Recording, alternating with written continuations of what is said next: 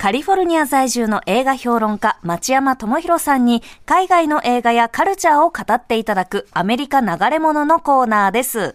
町山さんはい、町山です。よろしくお願いします。よろしくお願いします。先週は日系アメリカ人男性の生きづらさを書いた非常に残念な男と、障害者福祉施設の日常を切り取ったドキュメンタリー、藤山コットントンの2本立てでご紹介いただきました。うん。はいえデカミちゃんは、えー非常に残念な男と。も見たんですけど、はいそうでした。な、なんかあはいの、本当にタイトルの通りだなっていう映画でもあって、なんか、あの、言い方がむずいんですけど、軽く見るのに、めちゃくちゃいい映画だなと思ったというか。そうですね。うんはい。でもなんかね、私が複雑と思ったのは、非常に残念な男なんだけど、うんこの人日本で暮らす、うん日本男性として生きてたらモテちゃうタイプだろうなと思ったんですよ。ああ、そうですだからね。日本とアメリカでやっぱモテるタイプの男性ってやっぱね、お国柄とかもあって違うと思うけど、うんなんかこう、アメリカだったら、何この男とか、そのちょっと差別的な発言はノーとかってこうね、普通にある中で、うん日本だと、なんか優しさの方にほだされがちだから、私自身もなんですけど、この男日本だったらモテちゃいそうという複雑さで見ました。うんうんうん。うん。そう。結構顔とか悪くないんですよね。見ながら見るのが私はめっちゃ楽しかったです。あんな感じなんですよ。ねえ、なんかいい街だなと思って。うんうん雰囲気のある。すごく成功してる人がいない。で、うんものすごく貧乏な人もいない。うんうんうん。なんかみんな住みやす同じぐらいでそうという。そうそうそうう。んあのね、人種もちょうどね、アジア人がちょっと、まあ40%ぐらいかな、多いし、ね。で、すごいお金持ちもいないから、それこそ、ベンツとか乗ってる人もいないし、ああ、そうなんだ。らいい感じなんですよ、ちょうど。ねえ。学校とか行っても、その公立学校行ってもみんな同じぐらいの親のレベルなんで、すごく楽なんですけど、成功者も誰もいなくて、でもみんな成功したいと思ってるという非常に微妙な。そっか、ちょっと夢を追いかけ人みたいな感じの人が多い街なんですかね。そうなんですよ。主人公もなんか成功したアジア人をすごくね、そう妬ましく思っててね。うんはい。なんか自分にもね、その私は女性なんですけど、その男じゃないけど、非常に残念な男が抱えるコンプレックスとかの部分は、すごくわかるなと思ったんで。あ、わかりますか、うんわかりますよ。その、あ、本当。なんか、白人の男性と付き合いたいとか、そんなあいつみたいなことはないんですが、うんうんうんうんなんかその成功したいってくすぶっちゃう気持ちとかねひがみだけでいきそうになっちゃう気持ちとかはね、わかるな。俺が結構そうだったんですよ。そうなんですか。そうなんですね。だって周りさ、全部シリコンバレーの、まあ、いわゆるテック企業がいっぱい集まってるし、うちから歩いてすぐのところにピクサーとかあるわけですよ。ああ、そうですよね。ね。で、学校でって言ったじゃないですか。親御さんとかと話していくうちに、あ、この人実はピクサーで働いてるなとか、アップルで働いてるなって人たちがいるわけですよ。はいうんね。さっき中産階級の人たちでって言ったんですけども、それがどんどん最近変わってきて、うん最初僕住んでた時は、まあ、ヒッピーみたいなやつばっかりだったんですけど、あの、この辺ものすごく地価が上がって、アメリカで2番目に高いんですよ、ニューヨークに次いで。えー大変ですね。そう、そしたらどんどんエリートが増えてきちゃったんですそっかそう。ちょっと変わりつつそれまでね、みんなね、中古のスバルとかに乗ってたのに、うん。テスラとかに乗ってる人が増えてきて、電気自動車に。そう、あっとね、あ見た目感じは同じ感じかなと思って話してると、おーみたいな年収になって、うーみたいなとこがあってあの感じはよくわかるんですよ。あの、残念な男くんの方に近いので。うんうんうん。はい。なんかぜひねね。日本人が見るといろいろこう思うところがある作品かなとと思いまますよ。はい。そしてあの、はい。もう一本ご紹介いただいた藤山コットントンというドキュメンタリー、はい。はいうん。私もね、はい。でかみちゃんもはい。ご覧になって、すごく私は良かったなと思いました、コットントおン。ー。あの、はい。仕事を通じて人間がこうどう豊かになっていくかっていうのをこう、うん。まっすぐに描いた素晴らしい作品だなと思って、うんうん。その、うん。テーマとしては、その差別とかそういうレッテルを問い直す作品なんですけれど、うん。本当にこう、なんだろうな、全く説教臭くなく、うん。えー端正な映像で朗らかに楽しく見られまして、で、うんうん。なんか仕事中急に泣き出す人がいたりとか、うん。あの仕事の進みが人より遅いことに悩んでいたりとか、うん仕事の後、当てのなくこう、モールをうろうろしていたりとか、うん。もう自分を見るような感じでも楽しく見ましたね。うんうんうんうんで、あの、私も見させてもらって、私が、あの、年始の録音放送の時に、まあ、私が、はい。あの、おすすめ映画を紹介するって流れで、月という映画を紹介したんですよ。はい。月もはい。はい。は、あの、まあ、フィクションの、あの、ドキュメンタリーではないんですけど、まあ、障害者施設のことを描いてて、で、そこはフィクションとして、私はちょっとこう思う部分ももちろんあったんですけど、うん。その年始の放送でもちょっと言ったんですけど、私、兄が、あの、精神疾患の方があるので、うん。そういう、こう、うん。うん施設とかで暮らしてるんですね。あの、はい。なんで、こう、藤山コットントンに出てくる未来ファームにいらっしゃる方が持っている、えーうん。障害とかとは、まあ、また、うん兄のはちょっと違うんですけど、精神疾患なんで。うん。なんかね、その、うちの兄もずっとこう、なんだろうな、あの、施設にいた頃と、うん。ちょっとこう、軽くなったので、えー外泊届とかを、そんなに一時出さなくていい段階の施設に移るとかがあったりして、社会とつながるたびにね、やっぱり元気になってくんですよね。うん。うんうんんそう。だから、妹として、あの、言い方が、その極端かもしれないけど、お兄ちゃんが、あの、はい楽しく生きてたら、社会復帰しなくていいって私は思ってるし、思ってたんですけど、うん。はい。社会とつながることでお兄ちゃんが元気になっていくんだっていうのを結構間近で見てきたんで、なんか未来ファームの皆さんのね、そのうん。織物だったり、その自分の得意なことを見つけて、こうちょっと表情が柔らかくなる瞬間とかっていうのは、はい。なんか結構身近な出来事に近い感覚として見れたんで、うん。あのすごくこう優しい気持ちになったし、うん。自分は兄がいるのでそういう感情で見れたけど、まああのうん。身近にね、そういう方がいない方も、なんか想像がこう及ばない部分はどうしてもあると思うんで、うん。見ることで、あの、はい。普通に自分たちと同じように、ただ生きているだけというかね、うん。なんかそれがすごい伝わるドキュメンタリーだなっていうふうに私も感じて、うん。すごく優しい気持ちになりました。うーん。まあこれ監督の青柳さんがね、はい。あの、もう本当にちっちゃい頃からお母さんがその、まあ、障害者施設で働いてたんで、普通に出入りしてて、うん。で、そういう人たちが、まあ、差別されるとか、まあ、最近のひどいことだと、生産性がないとかですね。うんそういう理由で、だったら、まあ、国に迷惑をかけてるから、まあ、死んでも構わないってことで、まあ、殺人事件まで起こったわけですけれども、はい。じゃあ、本当に身近に子供の頃から接してるその青柳さんはどう思ったかというと、ただの人たちであって、うんね、ち人と、まあ、みんな違う、違い方があるだけなんだと。うん。いう感覚で、そのまま撮ったっていうのはね、すごく、そういう環境にいた監督さんもね、そんなに多くないと思うんで、映画監督の人。うん頭で考えたものじゃなくて、やっぱり体で、心で撮ってるところはすごくいいんですよね。うん。うん。で、一人のね、あの、障害者の人が、あ、一人、一人じゃない、みんななんですけど、すごくいい言葉を言うんですよ、みんな。そう出ましたね。最後の方ですよね。そう、うんもう、本当にね、泣けちゃうんですけどね。なんかはい希望の花を咲かせるんだって言ったりしてましたね。ねね。あの仕事、って希望の花咲かせちゃってもいいとか言うんですああ、そうだ、そうだ、そうだ。うんそううわーっと思いましたよね。んああ、いい言葉だなと思って、ねね。だから、その、障害ってなんだろうとね、その、まあ、すごく頭が良くても、ずるいことばっかりしてる人はいるわけですよ。はい。うんね。あの、官房長官とかね。うん。本当に。よ、四千何百万円をね、クビになるっていう2週間前に自分の方にね、引っ込ん、引っ込んじゃって、取っちゃったっていうね。こすいね。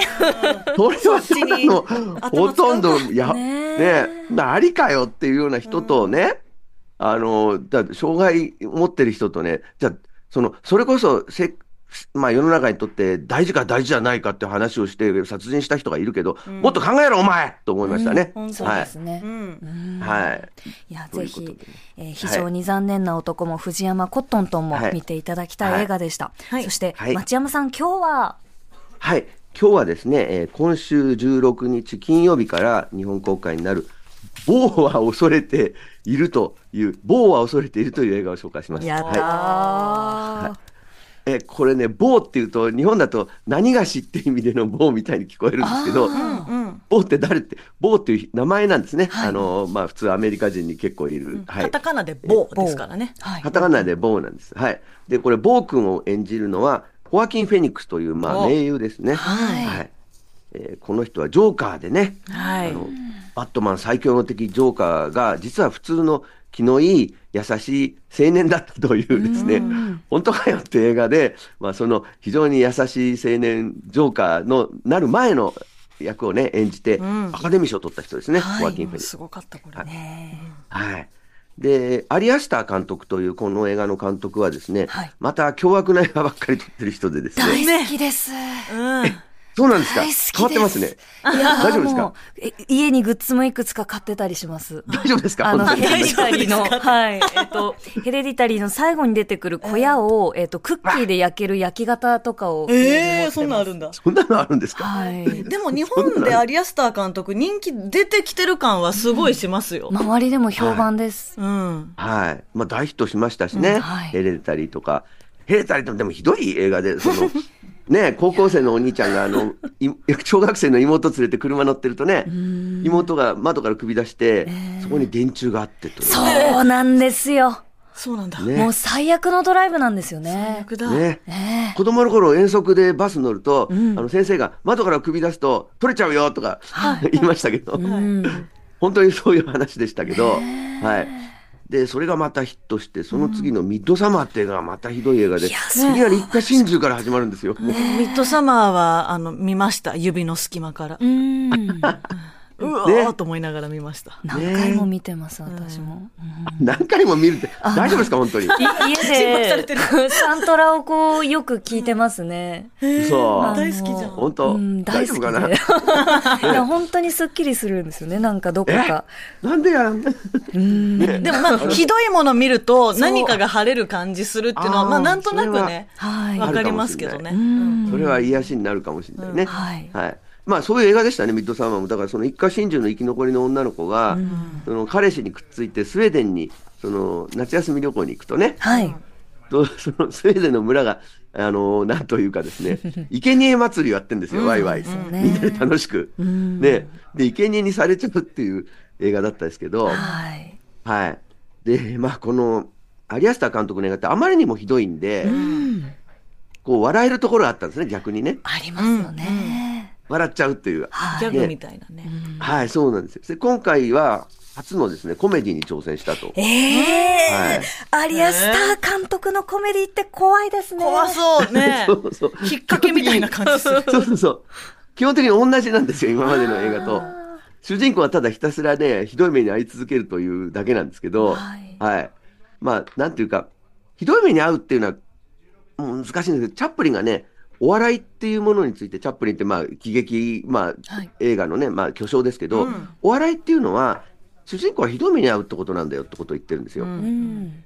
で、バナナで滑って転ぶのを遠くから撮ればうん、それはお笑いになるけれども、うんバナナで滑った人の顔にカメラが近づいて、その人の痛みとかを、恥ずかしさとかを、まあ、カメラが捉えたら、それは悲劇になるんだと。うん。うん。で、同じ悲劇を、その、突き放して撮るか、あの、主人公に感情移入して撮るかで、悲劇か喜劇が変わってくるんだということをチャップリンが昔論じてるんですけども、はいうんあの、まあ、そういうところで、お笑いと、なんていうか、まあ、ホラーっていうのは、え主人公はひどい目に遭うっていうのは裏返しなんですね。表裏なんですけど、で、今回のボー君の話はですね、ボーは恐れているっていうのは、もうタイトル通りですね、ホアキン・フェニックスは、もういつもなんかに、まあ、ビビってるですね、超ビビりの中年男なんですね。うん。はい。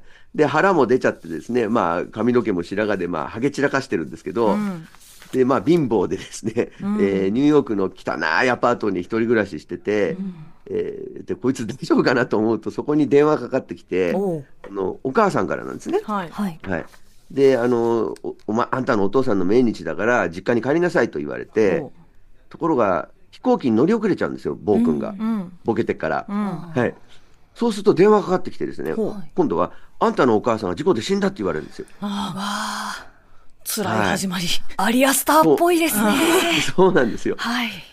で、そのユダヤ人なんですね、主人公の坊君は。はい。で、ユダヤ人の、あの、まあ、いろんな決まりがあってですね、えーミツバーって言うんですが、それだと、まあ、死んでから24時間以内に葬儀をしなければならないとか、うん。あの、喪主である長男がそこに行かないと葬儀ができないとかですね、あの、葬儀というか埋葬ですね、はい。できないとか、なんかいろんな決まりがごちゃごちゃあるらしくて、それを守るために、なんとか実家に行こうとするんですけど、あの、コメディなんで、うん。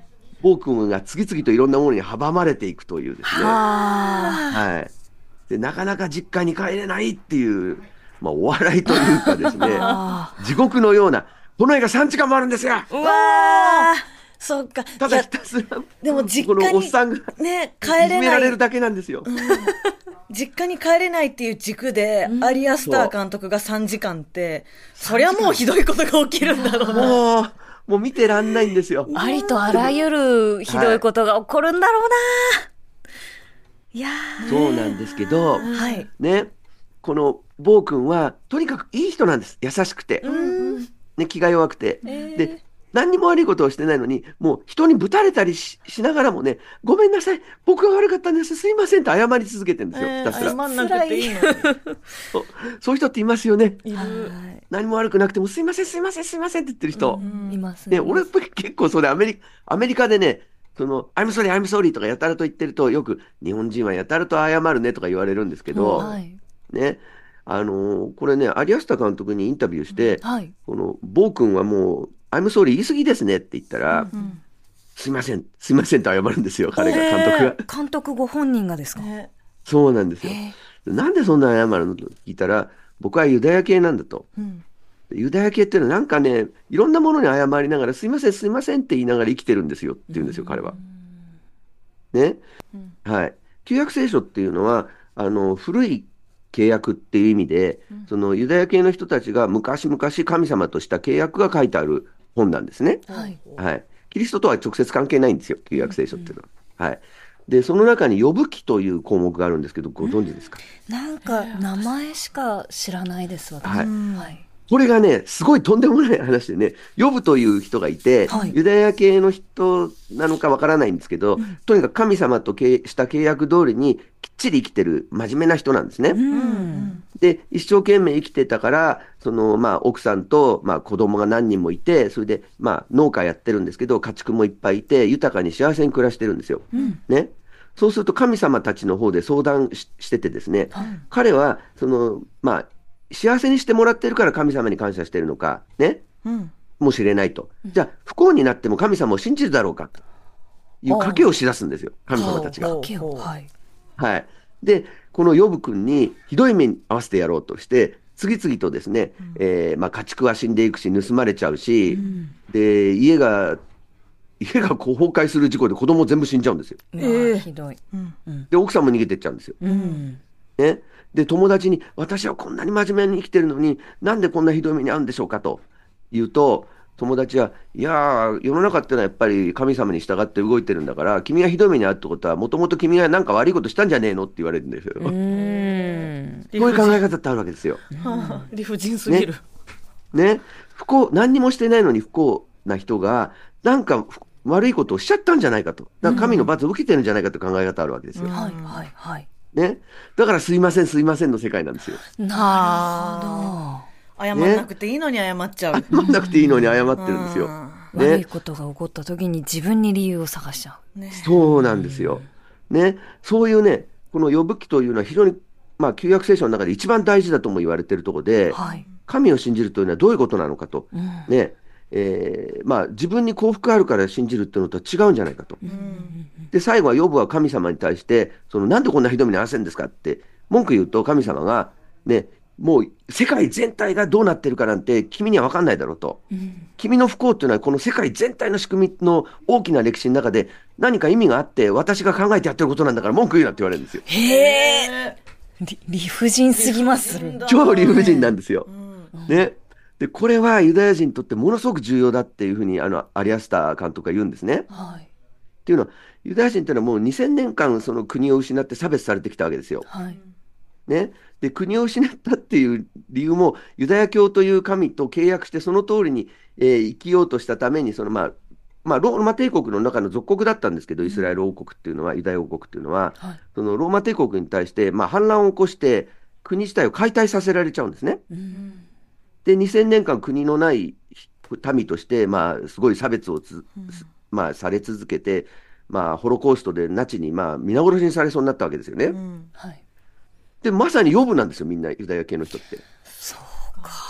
なんでこんな真面目に生きてて神様をね、信じてるのになんでこんなひどい目に遭うのっていうねう、ん。わけわかんないっすよっていうことなんで、だから、この棒は恐れているっていうのは根本的にそのアリアスターの、まあ、非常にユダヤ人性というか、ユダヤ人自身の、まあ、一人一人のですね、非常に不公平だよみたいなね、うん。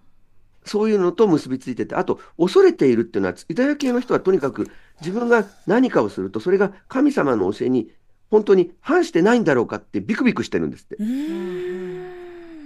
で、例えばこの坊がね、あの、キリスト教の、えー家族に救われて、えーそこで、まあ、その娘の部屋にですね、寝かせられるシーンがあるんですよ。はい。すると、目が覚めると、家中 K-POP のポスターだらけなんですよ、アイドルの。ほ部屋中がね、はいごめんなさい、部屋中が、その娘の、あの、ティーンの娘の部屋に寝かされてるからね。はいはい。これはユダヤ人にとってはとんでもないことなんです。う。ええなんか場面写真があるんですけど、可愛らしい部屋にその坊が寝ていて、はい。まあアイドルの写真がたくさんね、はい。ポスター貼ってあって、まあはい。よくある女の子の部屋みたいな感じしますけどね。はい。ユダヤ教では禁じられてるんです。え、え、なんでどこがですか？K-POP がじゃないんですけど、アイドルが禁じられてるんですよ。偶像禁止ってことですか？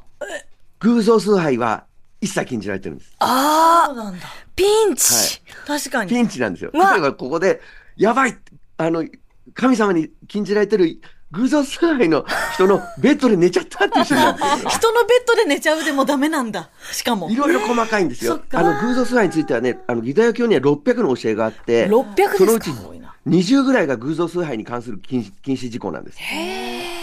はい、600ですけどね全部で。じゃあユダはいヤ人の方って推し麺あんま作ったりしないのか。ちょっと文化的に難しい難しいのかもしれない。ややってるんですよ。アイドルいっぱいいるんですよ、ユダヤにも。うん。あの、イスラエルにも。はい。ユダヤ系のアイドルもいるんですが、だから、ユダヤ系の人っていろいろ決まりがありながら、常にそれを破りながら生きてるんですよ。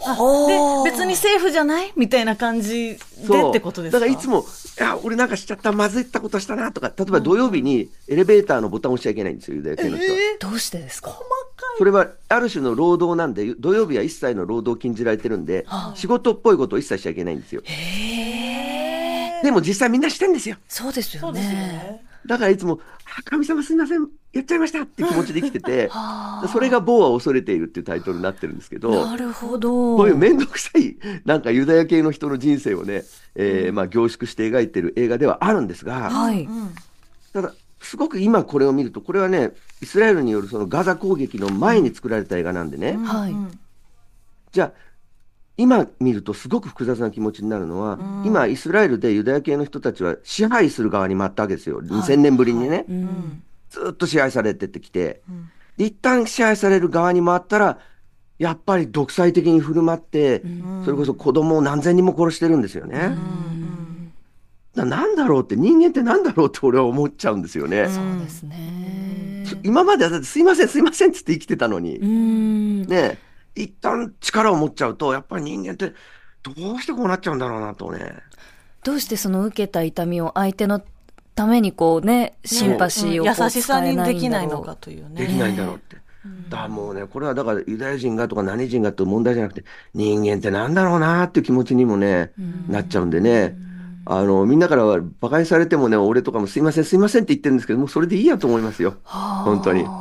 すいませんすいません原稿くれてって、それは俺が悪いんだね。はい、ごめんなさい。はい何も理不尽じゃないです。はい、自分が悪かったです。はい、すいません。でもこれは結構、日本の人は共感しちゃいそうですね、棒の生き方っていうのは。そうそう。もう本当にね、もう本当に申し訳ないと思いながら生きてるのにひどい目に遭い続けるって人いっぱいいますんで、はい僕友達にも。はい。えーはい、共感せざるを得ない人も多いと思います。はい、ということで、某は恐れているは、えー、今週16日金曜日から公開です。はい、はい、えー、町山さん、ありがとうございました。はい。えー、以上、アメリカ流れ物でした。